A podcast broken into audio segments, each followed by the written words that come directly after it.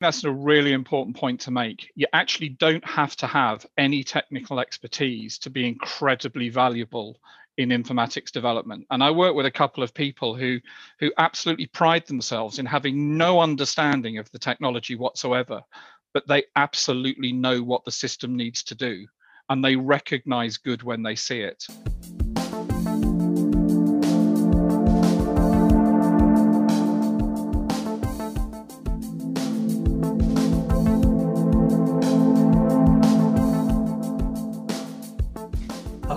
Welcome to the second edition of the Digital Oncologist podcast. We're going to focus on something a bit different this time, and instead of talking about oncology, we'll be covering more on the digital technology and how it might make our work better.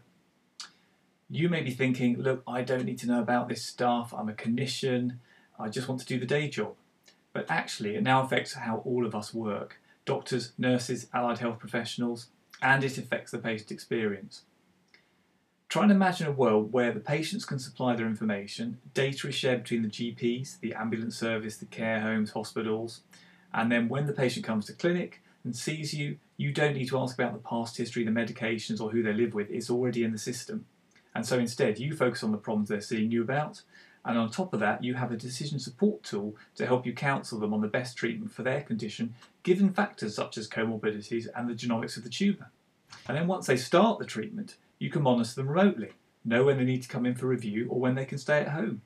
All this is potentially not far away, but to get there, we need to take an interest in the digital platforms being developed and supplied. Today, I'm speaking to two clinicians who've gone further than that and helped to develop the platforms themselves.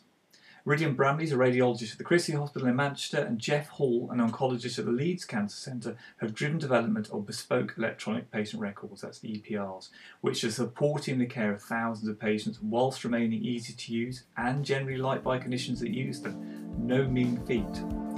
I wanted to hear how they did it and what we need to do to make this happen everywhere. So, hello again. I'm uh, speaking this week to uh, two people involved in, in my own field of, of cancer medicine, but also with very significant interests in um, IT and informatics in healthcare. I've got Dr. Rhidian Bramley, who's clinical lead for diagnostics, digital and innovation at Greater Manchester Cancer, and also a consultant radiologist at the Christie NHS Foundation Trust.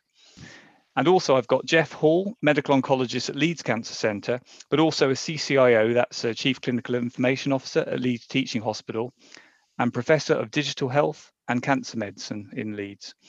So we're going to talk today a bit about um, electronic patient record systems, some of the IT systems we use in the hospital trusts. Rhidian and, and Geoff have both been involved very significantly in setting up EPRs in their own organizations and more widely. And so I think they've got some interesting things to say about that. So, so first to you, Rhidian, um, could you just tell us a little bit about your involvement in the EPR um, at Christie and, and, and, where it is now? Yes, uh, thank you, Adam. Um, I became involved really uh, with EPR at the Christie um, a few years into my consultancy, getting a consultant job in radiology. Um, we had a commercial uh, EPR in the at the time, um, which was very good for the patient administration functions, and we were uh, lacking a bit, I would say, on the the clinical functions at the time. And uh, I, I, did some work with the team to develop a, a clinical portal um, to enable our colleagues working with cancer patients outside the hospital to be able to access the, the cancer record across the cancer network, which covers a population of about 3 million. So who could um, access that? So that was out for uh, primary care, for uh, other secondary care trusts uh, throughout our cancer network, and also out in care homes as well. Uh, if we look at clinical oncology, and you know that area well yourself, of course, um, but all of our clinical oncologists do uh, clinics at these uh, peripheral um, sites, and they needed to be able to access the, the core cancer record um, but also there's all the acute oncology element where patients um, on treatment or, or following treatment uh, present at the acute trusts and uh, there, there, was a need for those clinicians to access the record. So we started off by developing a portal over our existing electronic patient record. Um, Uh, but then uh, subsequent to that, we identified some gaps and uh, there was a need to to fill those uh, for a start with order comms and result acknowledgement was a key area uh, because we were having incidents of um, delays between us producing you know, the, a report, for example, in radiology and uh, the teams acting on it. So we, we plug those gaps by bringing some of that external portal functionality in and ultimately um, the portal took over. And, uh, and this was all basically designed by and coded by yourself and a few others? I mean, how many people involved in this? Yeah, so uh, the when we did the um, the external portal, that was a very small team. Uh, we we put a bid in, and uh, one developer um, did that project. I think a key thing for that though was getting all the underlying data sorted out, uh, extracting the data from systems and transforming it so we could present it. Yeah. Uh, once we had that all available, um, uh, as I also develop, I, I, I, did the work to develop the internal portal. Um, and that was a stopgap really to to cover off the, these these risks. It was the you know the largest risk in the organisation at the time, clinical risk, uh, and it was effective, and uh, the the clinicians liked it. We we did some further development to able to collect clinical outcomes, which I, I know Geoff will be able to talk about further. But that, that was a, a key requirement working in a cancer hospital, uh, and we got uh, great clinical buy-in at that stage from from the clinicians. And, and, so now basically the the electronic patient record front end is sort of based on the system that you you developed. Um, although you've got some patient administration functions still relying on a, a commercial product. Um, and so, so we'll come on to talk about a bit that a bit more a bit later. Um, Geoff, you've done something a little bit similar at Leeds, but that, that has gone now wider. So do you, do you want to just tell us about that? So um, we started to build um, a cancer information system in 2003, somewhere to collect the national cancer data set and began to expand that to integrate data from the commercial, the, the commercial PAS system, but also to bring in radiology, pathology results, blood tests. We began to use the system to generate our letters to GPs and initially started in medical oncology. It was quite soon adopted by all oncologists at the Leeds Cancer Centre and then, as Rhidian has described, um, our surgeons went out to peripheral hospitals and needed to access the central record from the district general hospitals. So, started to use our system in our associated cancer units. And quite soon, the cancer units adopted it as their own cancer record for their own patients, which of course meant that there was then a Yorkshire wide record for patients as they moved around the region and data moved electronically between the two organizations it was a cancer only system from design at the beginning, but in 2013, the trust realized that actually half of Leeds teaching hospitals have started to adopt the cancer system because everything other than the cancer diagnosis was of enormous value to every other clinician in the trust. And the trust actually made a decision to further develop the, the system we had developed known as PPM as a trust-wide electronic health record and PPM plus a web-based version of the system we developed is now the electronic health record for the whole of Leeds teaching hospitals um, and has formed the basis of the integrated care records with all of the health and social care providers across Leeds. So it is now used as the platform that integrates data from primary care, the secondary care, mental health, community care, social care, the ambulance service, um, and contains um, details of the health and social care of of every citizen within the city of Leeds. Uh, and a sort of broader region still for for cancer records. So it's really moved quite quickly. When when did you start doing the oncology system, and how many people were originally involved, and then how long oh, has it oh, taken to get where so, you are? So now? it's it's moved quite quickly over 17 years. So we started in 2003 uh, developing this system. Initially, the the cancer system was built and developed with one or two clinicians.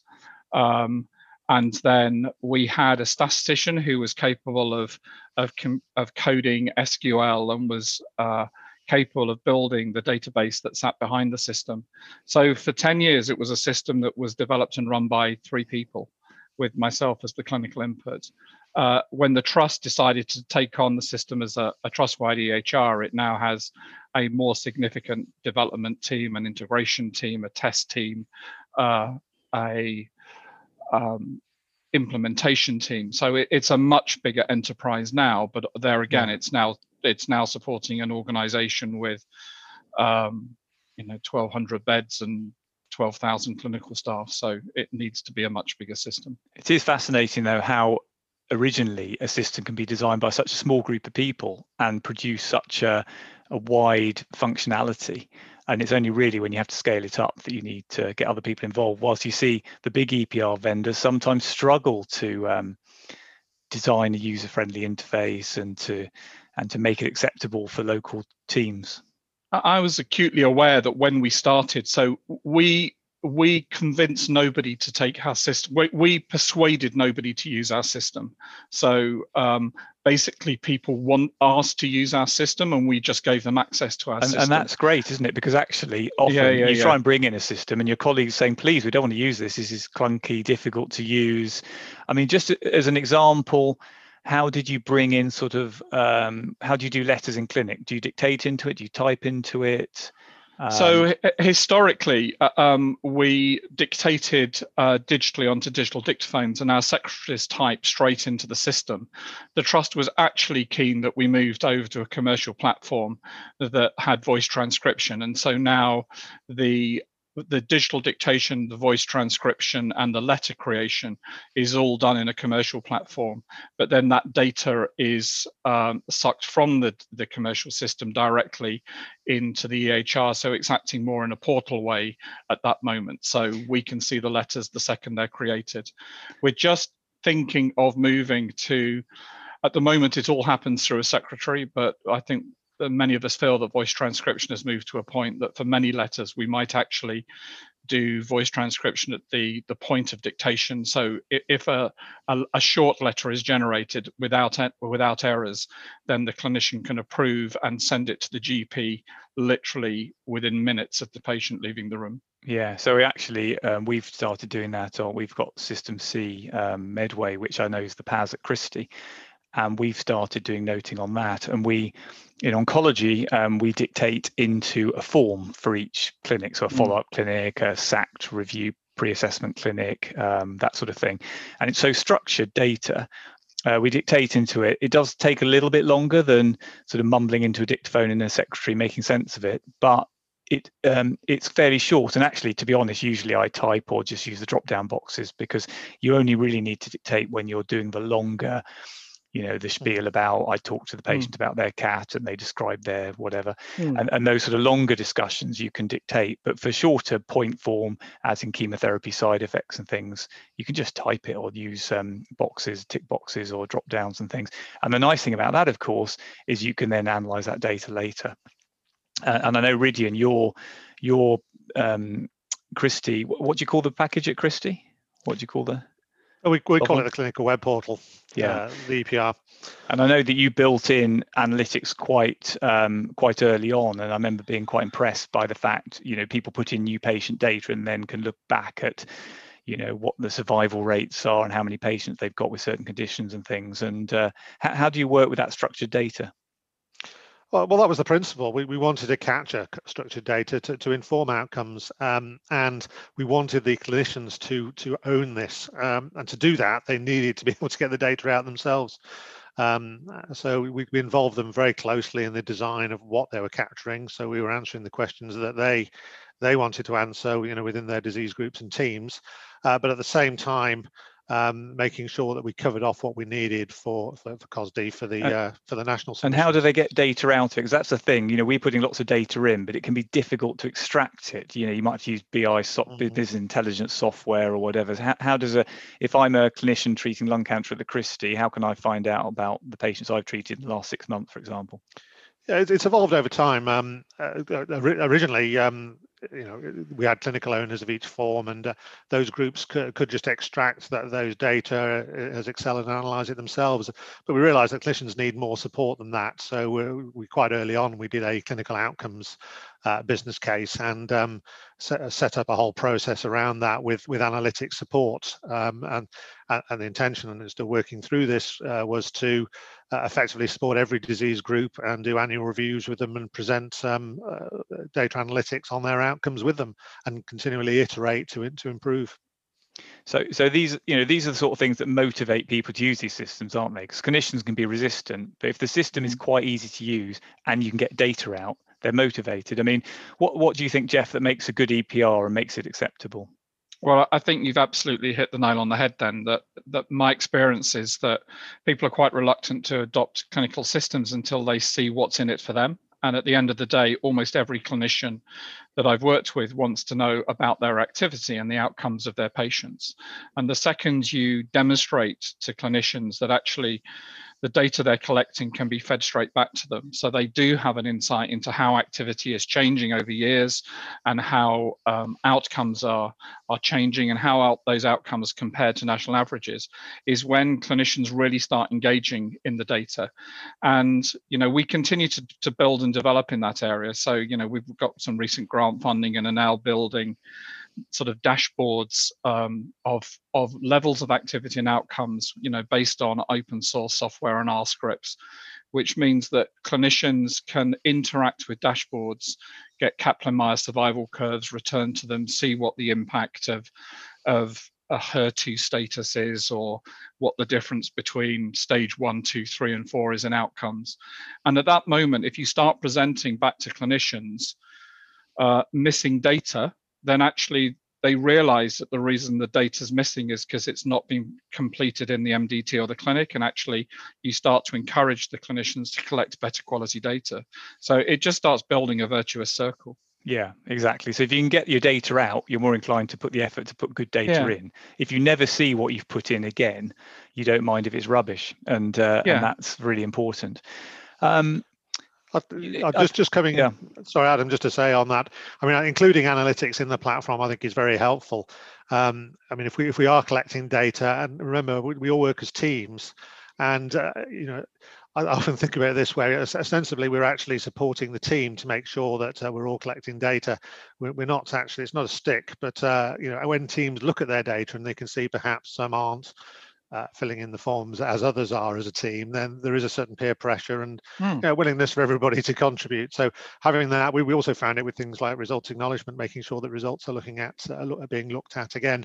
If you present team views as well as individual views, you, you can you can see when people are on holiday and, and people start to ask questions and say, how can we reduce this risk and make sure that we're working and collaborating together. So yeah, and, and, and results acknowledgement, it, results acknowledgement is an absolute headache everywhere. You know, because it's mm. difficult. There's th- thousands of results coming in all the time. Does a consultant have to check every blood result and every patient registered under their name? Can you allow the chemotherapy nurses to do it, or junior staff and how do you reallocate results i mean it's an incredibly complex field and if you've managed to get somewhere in nailing mm. that you've done a great job uh, yeah, very much a task and finish approach. That just just constantly iterating through, and uh, again, the in-house approach that both uh, Geoff, Geoff and I have taken have enabled us to do that and uh, be very agile and and react. Um, uh, you know, respond to these, which you know, to, to, be fair, some of the larger companies found more difficult. Yeah, and as an mm. aside, how have you managed? How how does the process work? Just in summary for people listening and thinking, how can we do it in our trust? Uh, the process for result acknowledgement, uh, I mean, for us, I mean, it is actually identifying the problem to begin with. I mean, as a clinical lead, um, I, I, was fortunate um, to go through and do the do the clinical safety officer training, which is very important. Um, and you know you don't necessarily have to solve the the problem first of all. You just have to identify the problem and sometimes risk assess it and, uh, and that's what we did. And that enabled us to say actually identify it was one of the highest risks we had in the organization but how do you cope with the volume? How does a clinician you know what does a clinician see when they log in? How, how, how as a consultant do I not get, do not get overwhelmed by millions of results on the 100 patients registered under my care, for example? Oh, I think that's a very good point. I mean, we did go out for a commercial solution first of all, and I, I, sat in with all the clinicians explaining how they wanted it to work, and that's when we realised there was a real gap in the market, and none of the uh, providers that uh, that came and demonstrated us really met that. But uh, it is, as I say, working as a team. Um, you know, when you when you order a test, if you've got order comms, um, you've got different members of your team ordering these, and some some teams want the results to come back to the people that have ordered them and it's really important that when the results come back you, you're able to filter and see it by that by that route but also by team as well um, also by location and by clinic uh, and it's be able to uh, cut and dice that data. Uh, but a lot of it is uh, it, it's not always technology. It's, it's, it's sitting down with those teams and working out what works what works best for them. Um, mm-hmm. But you know, some of the systems that we've seen and some of the consultants say they do put all the onus on the consultant, who, who you know is often the leader of the team, but to do all the work. And uh, you know, I think it should be able for the, for the leader to be able to help manage their team um, and support them to, to use the tools to, to make sure the patients yeah. are safe. And talking more broadly about the, the market at the moment in EPRs, because obviously a lot of trusts have either bought a system or in thinking of buying a system or in process. And it does seem to come down to you've got some locally developed systems like you have in Leeds and Manchester. Southampton have got one, um, various other centres. Then you've got uh, the big providers. You've got the Cerner Epic from the States coming over with big, uh, expensive, but um, established software packages. The question is, first of all, can the NHS afford to have that sort of package in every trust? Um, then you've got local, you know, British providers such as uh, System C um, and various others. So you know how, how's the market going to shape up? Is it going to be taken over by a couple of big players? Are we going to have this diverse market? You know is it something we need to be worrying about? What do you think geoff? Well the, the first thing that concerns me is um, is the wide-scale adoption of the big us systems ultimately the big us systems have been designed and developed to suit the business to suit the business of us healthcare um, it, it they they are generally not NHS based systems that support clinicians in delivering the care standards of the UK and of the NHS. And you know, some of the Ameri- some of the US systems are are unable to collect national data sets that are absolutely critical to to care within within the NHS. So I passionately believe in in NHS systems built for the NHS rather than the adoption and the forcing of clinicians to use systems that really weren't designed for the health market in which they work.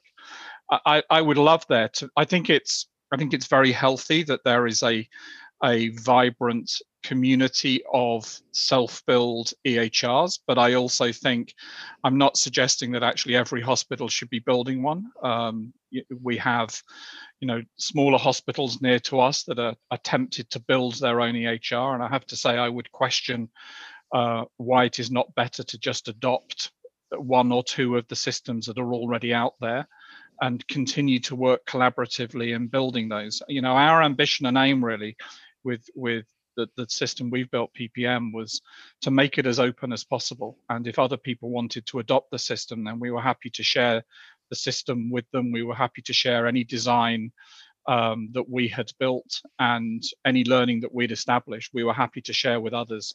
And i'd love there to be a community of people. In many ways that's that's how i first came to know rhidian and the work they're doing at Christie because there was another centre near to us that was doing very similar things. And it was just interesting to be able to, to sort of feed off each other of what worked for them and what didn't work for us. Uh, and apply some of the learning from other centres to our system. Mm. Do I think that everybody should be adopting Epic and Cerner? I mean, I literally is beyond me how how an NHS trust can afford those systems. I know Leeds it would is is absolutely unable to afford those systems. Yeah, yeah, and I think that that is interesting some trusts have really stretched themselves to afford the system, as we've seen in Cambridge, where you know I don't know 100, 150 million or something. I mean, extraordinary amounts of money.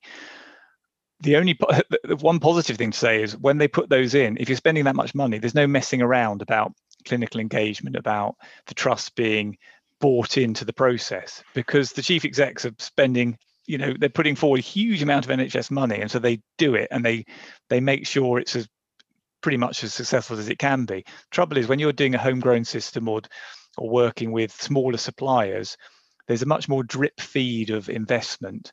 Um, and you know we've we've found locally, you know, getting enough support for clinicians to get involved in the uh, the rollout of EPRs is difficult. You know, the, the trust is is always stretched for cash, and they think, do we really need to spend on this? But you know, I spoke to um, at a meeting we had the ex-head of the American Medical Association come over, and he was saying, you know, for an average size teaching trust in the states, you'd have eight whole-time equivalent clinicians just working on IT. You know, that that number of mm. sessions. Mm. Well, we have nothing like that.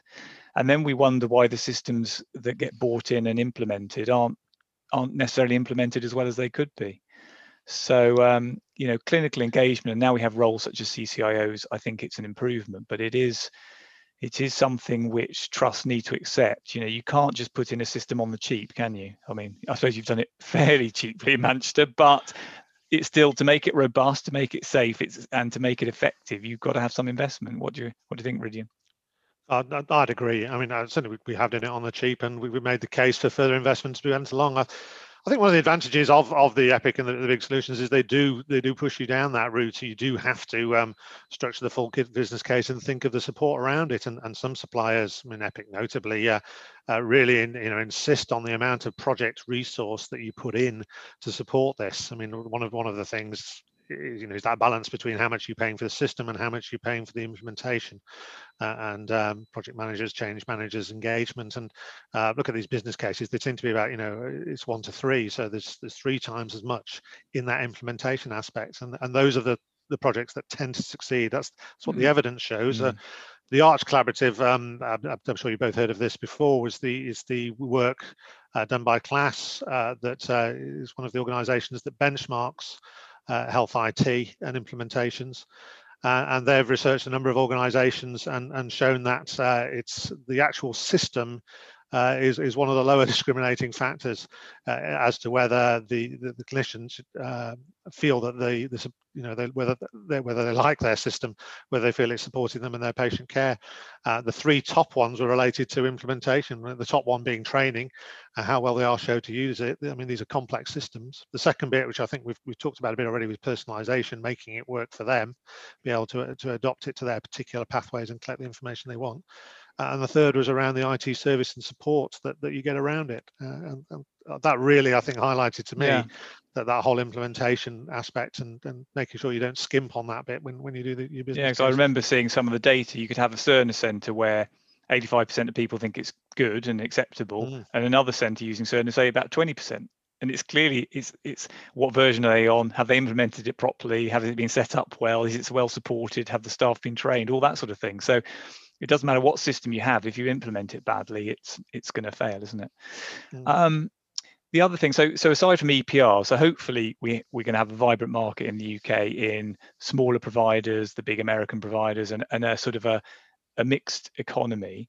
Um, we also need to share our data in the communities. So in the northeast we've got the great northern care record. So i gather in leeds geoff from what you say you've got gps and um, secondary and primary care organisations sharing data through your system. Is that right? Uh, yes, that's right. So the Leeds Care Record, which is essentially the same PPM Plus platform, but if you're logging in from a GP surgery, um, if you have a legitimate relationship with that patient, you would then see the hospital record of that patient. Uh, when I'm sitting in in the hospital, I can see elements from the GP record. So it, it's not the system that the GPs of Leeds are using; they're using their GP software, but data is is being called on request. We're using GP Connect, so we did some work with NHS Digital that at the point of care, a live call is made to the primary care system and it extracts the key information fields and displays that within the EHR uh, inside the hospital. So if you if so, you see a new patient in clinic, um, you can see their drug list within I can the see their problems, diagnoses, medication allergies. I can see the text of the consultation that the patient had with the GP an hour ago. And I have to say that has been transformative. Yeah. Uh, in the same way, the flip side of that is by using the Leeds Care record, the GPs of Leeds now have access to the radiology films because we've integrated our PACS system through our EHR, which means that GPs can sit with patients and show them an arthritic hip and why they need to be referred for a hip replacement. And it's interesting that GPs didn't know that they actually wanted that. And then when they suddenly had that functionality, they couldn't believe how useful it was to actually be able to see the x rays within the Leeds Care record. So um, yeah, I mean, just sharing that, that information. That's fascinating because. I think locally we're we're looking at PACS sharing. We know we we've struggled to even share between secondary care trusts, let alone GPs, and actually the GPs seeing the imaging wasn't really brought up as a big um, a big thing. But again, it's one of those once it's in place, you realise how useful it is. Yeah, and, so we asked them whether, whether they thought it was going to be useful, and they all said no. We never look at X-rays. Why would we want to look at X-rays? They then suddenly found they could look at X-rays, and now they think it's an essential feature. Yeah. Mm. Especially for physio and uh, and teams like that as well. It's not always just GPs. It's, Yeah, it's no, the wider health absolutely. community. Mm. Yeah, so that's the thing. You're not buying, it's another thing to not buy an EPR for a trust in isolation. It's got to be seen how's it going to fit in with the whole network in the community? How's it going to integrate? And the problem is at the moment we've got, you know, people buying systems for the primary care or for sharing data in in um, between Mm. GP practices. We've got other people buying independently in different trusts, different EPR systems, and and and a lot of times they've got a sort of we need to buy, buy something by the end of the financial year um, let's do it we, we don't necessarily speak to our neighbours about what we're buying and then they end up with one trust having one system another trust neighbouring with a different system and no coordination i mean it's striking in leeds that you managed to coordinate across the patch which is you know fantastic really. Yeah, and and now that forms the basis of Leeds and Yorkshire and Humber being one of the the LHCREs, the the local healthcare record exemplars. So these are the regional records, and so uh, we have a Yorkshire and Humber LHCRE that tries to share data across uh, the three regional centres for cancer of of Leeds, Sheffield, and Hull, um, and you know we have specifically chosen to build that uh, as a system of systems. So actually, each every each individual center is perfectly entitled to use whichever system they want. But then with uh, HL7 messaging and an integration engine, that data can flow between centers. So actually, if I'm speaking to a clinician from another hospital, we can both look at the same data data item, but in our own system. Yeah. And of course, we all know how to navigate our own system. so again you're using open standards standard Absolutely. ways of communicating between software. And I suppose because you're developing your own system, the, the other problem when you're working with commercial providers is they might charge a huge amount of money for an API uh, to make one system talk to another system. And I suppose you can do that a little easier.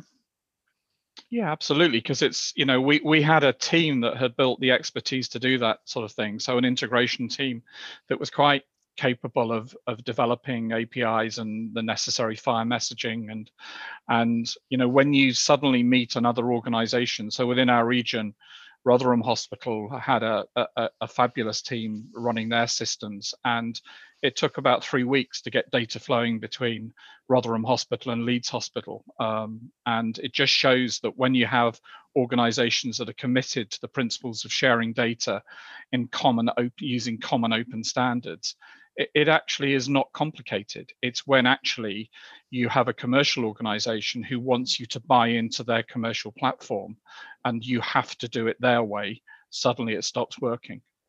Yeah.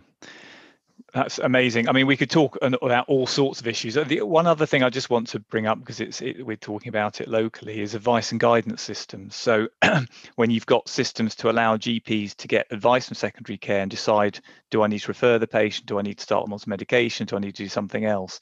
Have you built in that into your system, Geoff? Um, so it's absolutely, uh, you know, I hate to to use the c word, but in, in the absence of COVID, that might have been developed in 2020 because it some the advice and guidance was something that we were desperate to bring in. Uh, one of the things that comes from having a really small development team is you have to spend quite a lot of time thinking about this stuff before you just sit down and start developing. And- what we realize with advice and guidance is actually it's exactly the same as a referral, and it's Yeah. actually exactly the same as an MDT review.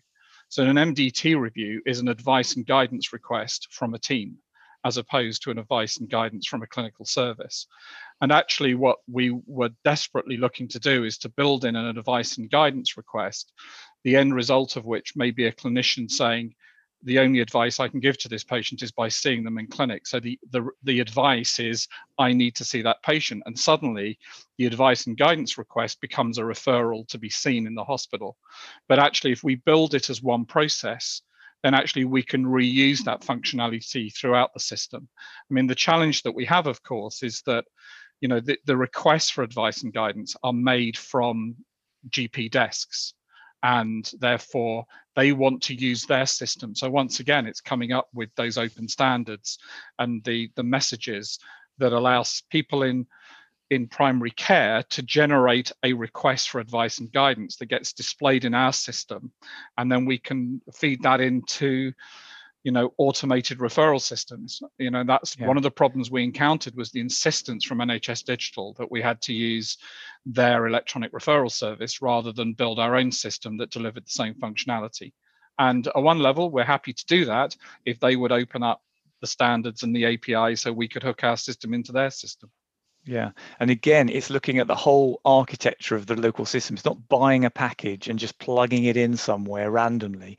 It's seeing the overall system and how how that's going to fit in. I mean, one thing I worry about advice and guidance is like everything, if you lower, you know, if you make it very easy to ask questions, just as we discover with email, you know, we now get emailed as clinicians all the time from junior colleagues, nurses. Can you ask you about this patient? Can I ask you about that patient?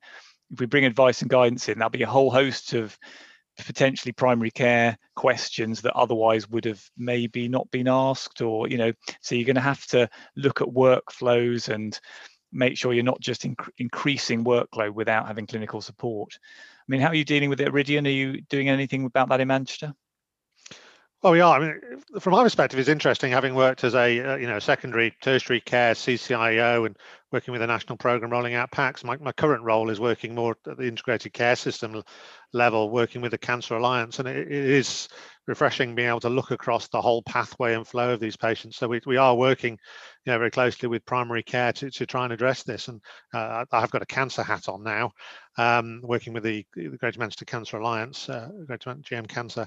So, so we, these these forms are, are going in, um, and we also see what's happening from an innovation perspective across all the cancer alliances and the various companies that are integrating in, uh, so they can incorporate this and integrate with the referral service.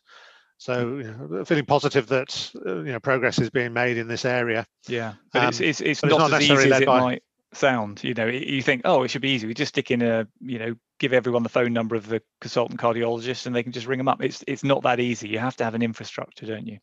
That's right. I mean, going back to the EPR discussion, I mean, the EPRs are are traditionally, when we think about it, you know, secondary uh, provider care organisations. Um, you know, if we look at the investment that, that's happened at integrated care system level and looking at all those flows of pathways, it's, it's really a fraction of, of, of the, the investment that's being made in secondary care. If you, you know, we talked about 200 million pounds for a, a, single trust EPR, whereas you know we look at some of the the LHCRE, the local integrated healthcare record projects, and that you know a fraction of that uh, funding yeah. has been spent. And I think you know just uh, from a political perspective, I think I think we probably need to address the balance a bit and and look and spend more time and effort joining um, organisations up so yeah. that uh, we, we have got and of course share good practice so where people like you know where Leeds have, have nailed it or the great north care record where they're doing some good work we just need to share that good practice just moving on a bit um, there's a lot of app developers when you go to you know i find you go to an it conference it's a bit like you go to an oncology conference you have lots of pharma representatives there you go to an it conference you get loads of small app developers it companies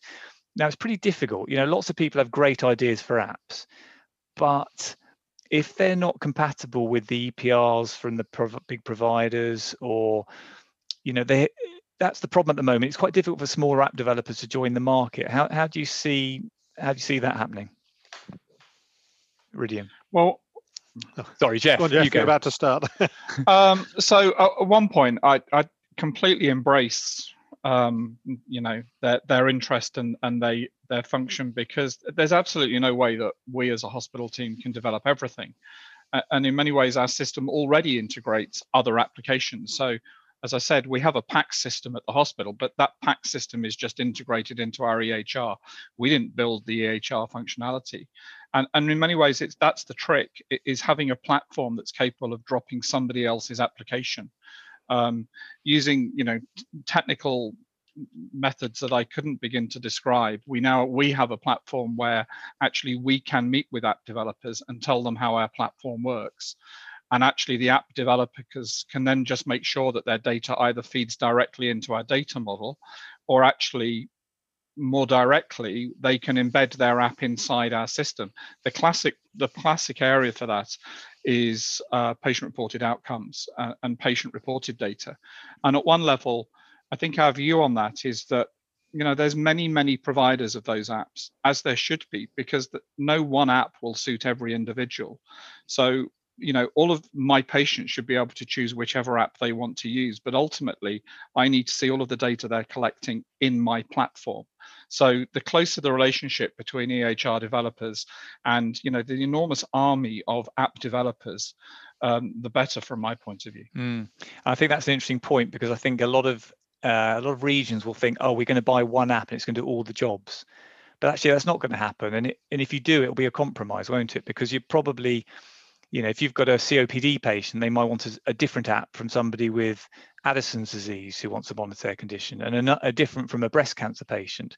And it's very unlikely you're going to have one app or one app provider that can do all that perfectly. And if you if you can if we can develop a marketing app so that there's a brilliant diabetes app, for example, that will integrate with an EPR, and there's a brilliant cancer app or whatever. I think that's the way it's going to to go eventually. But the market's sort of not not quite sure it's going at the moment. There's there's a sort of a a mixture of do we go with one app provider to try and do everything or do we have a, a, marketplace like the apple app store with loads of providers but it's got to it's got to work with the systems and uh, you know that, hopefully that's how it will develop i don't know what you think Rhidian yeah, I mean, a lot of the, the app providers will will develop something to meet a gap in the market or, or a clinical need, and you know they do add value. Um, but you have to think to the long term. Uh, you don't want to collect data in a, a separate silo that's not integrated in. Um, so you know the, the, those app providers also have to then build on that initial user base they've got and uh, and work very closely with with other providers to link that in. Um, but, but that does provide a healthy marketplace if they can do that. But I appreciate it's it's very difficult for them. But in some ways, what, what we did locally in developing our EPR was very much along along those similar lines. Yeah. And I suppose it is possible. The difficulty is there's not a lot of money in the system. You know, the advantage the mm. Americans have, health, American healthcare has got a huge budget, and the insurance companies are throwing huge amounts of money around. The NHS is not like that, and it's quite difficult for the EPR providers and the app providers and everyone else to make it make the numbers stack up and i think that's a challenge you know if if you pay peanuts you don't you're not going to get a brilliant result back so yeah. you know that's we, the we, danger of a fragmented market i suppose we, we do often think of apps though as standalone non-integrated non-integrated solutions but you know the nhs app and, and, and other apps as they're coming out now can show that you can form um, uh, an integrated solution. I mean if you think really about the nhs app uh, and and the gp systems that, uh, that have developed their own apps they, they are pulling in data from yeah. uh, from multiple sources. Right. Uh, you know it's really really quite an achievement that you know when it just it just works doesn't it? You log on and uh, you can you can envisage where that might take you with this this single exactly. sign-on. You can have an EMIS patient access. You can have the EMIS patient access app and see your GP records, but also have the NHS app and see your GP records. It's just a different front end, but it's the same data. Mm, um, yeah, just uh, just coming towards the end now. Um, NHSX obviously was set up by Matt Hancock. I mean, it, what would your if you were in charge, if you were the head of NHSX, Rhidian, what would your what would you be telling them? What would your priorities be? I, I certainly don't envy the the leaders at the top there to, to be to be able to choose priorities. I mean, uh, yeah, I, I, try and look at all of this positively, and certainly those we've engaged with are all working very hard to achieve this. They've set out priorities, and uh, these have been discussed at various forums we go to, into CCIO forums, and, and we've all um, uh, backed those priorities and, and helped contribute to them. So um, you know, I would like to support my colleagues in NHSX uh, in what they're delivering. You know, if I was going to bang some drums, uh, we've talked about integration, and uh, I think all work about trying to uh, uh interoperability to support, you know, care pathways beyond individual organisations. I think would be a key area that we that we need to look at. Um, yeah. I'd like to geoff to see what geoff thinks. We can feed off each other here but i don't want to give a long list. Um, so it's absolutely all about interoperability and and standards. And i guess the one thing that we haven't talked about is the concept of a common data model. So i don't care what mm. system mm. people are using but if actually I knew that data being collected in Leeds was the same as the data that was being collected in Manchester, which was the same as the national system needed, what one of my great frustrations is that actually the National Cancer Audit, so SACT, COSD, um, and all the other sort of cancer two-week waits, they have subtly different definitions of the data they want, and therefore, you know, the inconsistency that that's that's present in that creates an enormous waste of time, effort, and resource. And actually, if we could just agree the core elements that are required and actually use whichever system you want, but this is how the data must sit.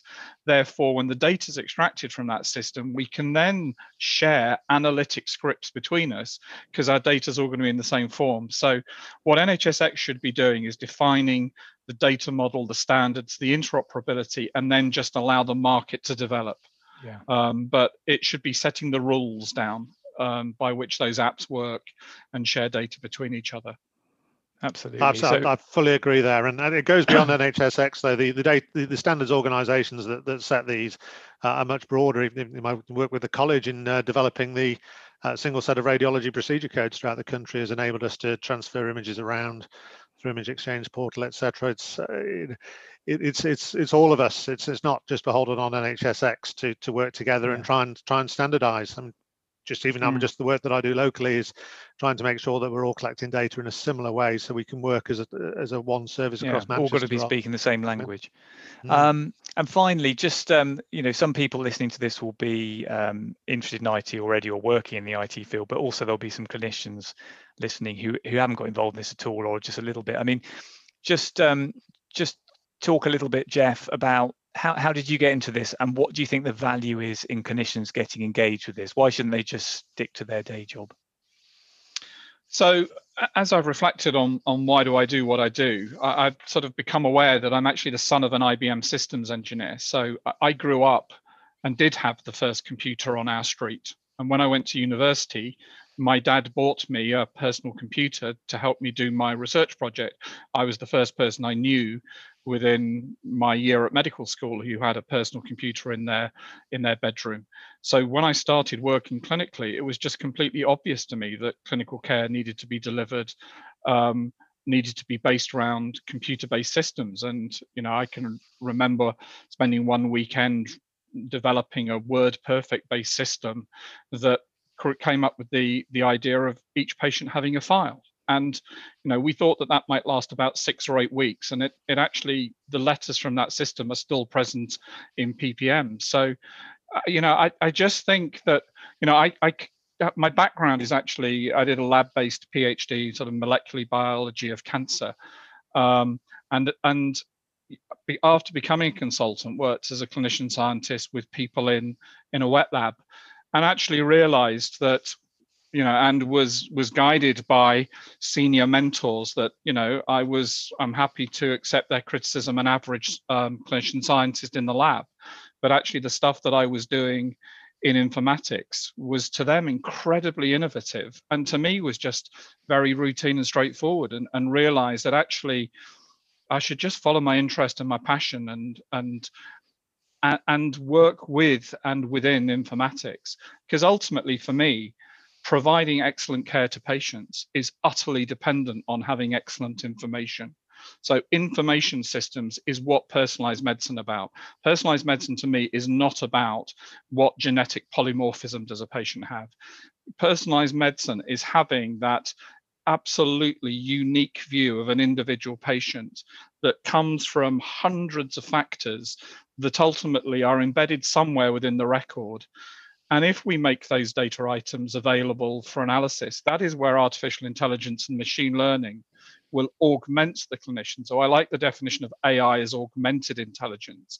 So a clinician and a computer work alongside each other that within the limited time that we have to see a patient, we can go straight to the heart of the matter and work out what are the three most important things uh, to deal with today. And, so, and we're going to have you know, to have that sort of decision support because it's becoming more and more complex, isn't it? There's more, treat, you know, we know more about the genetics of the patient. There are more treatment options, and there's no. It's going to become to, to a level where no clinician can remember it all, but you you hmm. want to be the intermediary. So the system says this patient you should talk about these five treatments. And then it's up to us to balance the risk benefits this the individual patient circumstances mm. etc and make a recommendation to the patient. I mean what you've sort of talked about is that you've played to your strengths. Your strengths was informatics as well as being an oncologist mm. and so you've combined the two. And um, and in doing so you've you know influenced the management of a lot of patients. And it's a bit like peter selby in the last podcast talked about him getting involved in medical politics meant that he inf- and, and and sort of national guidance and the NCRI things like that meant that he affected a huge number of patients rather than just just the individual patients he was seeing in clinic. Mm. And, and Rhidian, your you know your your sort of take home message or how why you got involved in it and, and what you've got from it. Well, well, healthcare is not just a, you know, an individual clinician working with their patients. You know, it's it's a team approach now, uh, building on that initial, uh, you know, human interaction that we have, and you need to, to, uh, tools to support you working together. Um, there is the the constant trying to improve your service as a team. Uh, and what you're doing, but there's also looking at the data and the wealth of information that's out there and trying to work out well, what is that data telling us? Uh, how can we improve our care based on that? And I, I, got into it really because I had done some computing and various things at uh, at school and um, maintained that interest, and I, I had a certain skill set that enabled me to uh, to take some of that and su- support my colleagues, whether it was through initially just developing some forums so we could discuss and uh, and help move projects forwards, or, or through uh, rota systems and uh, I, I, found it uh, incredibly rewarding when I, I, moved that into the patient systems and you could really see the benefit and we started to analyze the benefits of some of the work that we're doing you know in mm. safety and so, so it is a way to really support and work closely with your colleagues you know take it a level above with what you can do just individually in your your, your day job and mm. I, I, would encourage anybody that's got that motivation to think how can we improve what we can do you know in, in our area to, to improve our service uh, and I would encourage them to, to to get involved in this field. You don't have to be technical to do it. Uh, you can you can work very closely with technical colleagues as long as you've got that will. if I can just come in there, Rhidian, because I think that's a really important point to make. You actually don't have to have any technical expertise to be incredibly valuable hmm. in informatics development. And I work with a couple of people who who absolutely pride themselves in having no understanding of the technology whatsoever, but they absolutely know what the system needs to do and they recognize good when they see it. So having those people, th- those are some of the most helpful people yeah, to develop to, to, develop systems with, because they know what's good and what's bad. Mm. They don't know why it's good or why it's bad, but they can tell you absolutely, I'm never using that. That's rubbish, and you yeah. go away and do it again. So because yeah, if you've got you, some people who are very good at coding or database creation, they're not necessarily the best people to tell you what makes a good user interface for a clinician in a clinic or what makes yeah, a, because, a, good user interface know, on an app for a patient. Yeah, and that's you know that's where you get the sort of the classic yeah. computer developer sits there in a darkened room working in you know in in computer script on at, at a command line uh, yeah. and none of us want to do that. We no. just want easy applications to work with. and, and, and maybe and, that's what some of the problem we have with you know some commercial providers in all in all you know, i'm not talking about eprs but all of the um, digital uh, services we have they they often go away. They they come back with something six months later and you go well actually that's not how we work. You know that doesn't that's not easy to use. That's not logical but they're very mm. proud of the coding they've done and, and it's that disconnect which can be a major problem. So so yeah i think it's important that you know we have clinicians and we have people who are as you say not technically as, uh, astute but know how how services work. And the other thing of course is all this digital digital stuff goes through all the service improvements. You know if you want to do a service improvement in your hospital it's very unlikely it's going to be completely divorced from any of the digital packages. As banks have realized, as supermarkets have realized. You know, in other walks of life, it's absolutely standard that there's IT services behind it. But in the NHS, we've been a little bit slower. But uh, no, I think that's um, been really interesting and useful um, discussion. Have you got any any final points to make before we wrap up? Uh, just building on what you were saying there, I, I, I think having technical skills, I, I mean, uh, obviously, I've, I've, used mine to my strengths uh, to do that. I, I, think it does help if you've got them, but you don't need them. Um, people who've got analytical sk- skills, who, who, understand statistics, can look at the data and uh, write reports from it. That that's equally important. People that really understand how to motivate their colleagues and bring about change all of that's important. So if you can bring any of those attributes to this, you know, and or you've got any of those, this this is a real interesting yeah. field to, to And in. it's an exciting time because the technology is such now that we can do really great things that maybe 10 years ago, you know, we didn't have phones that could do everything like they can now or tablets. And, you know, we are at a stage where this stuff could be really brilliant, but it's just taking a while to get there, isn't it? Mm. Okay, well, thanks very much. That's a really interesting conversation. I hope uh, I hope it generates some thoughts in people who've listened. And uh, you never know, me, we might get together again and do a, another one in a in a little while, in a, in a year's time, and just see where we're at. So, so thanks very much, both of you. My pleasure. Thank you, Adam. Okay, so I hope you found uh, that episode interesting. It went on a little bit longer than um, I planned, but I think we covered a lot of uh, useful information, hopefully. And uh, I'd encourage you to get involved locally in your own trust um, in the battle to try and make these uh, IT systems work better for us and, and to provide better care for our patients. Next month, I'm going to do something a bit different. I'm hoping to interview um, somebody who's quite big in the field of psychosocial oncology and patient reported outcome measures, a, a very important subject. So I hope you'll come back to listen to that one. And feel free to um, leave a review um, at your podcast provider's uh, website. Otherwise, I'll see you next month. Um, thanks very much for listening. Goodbye.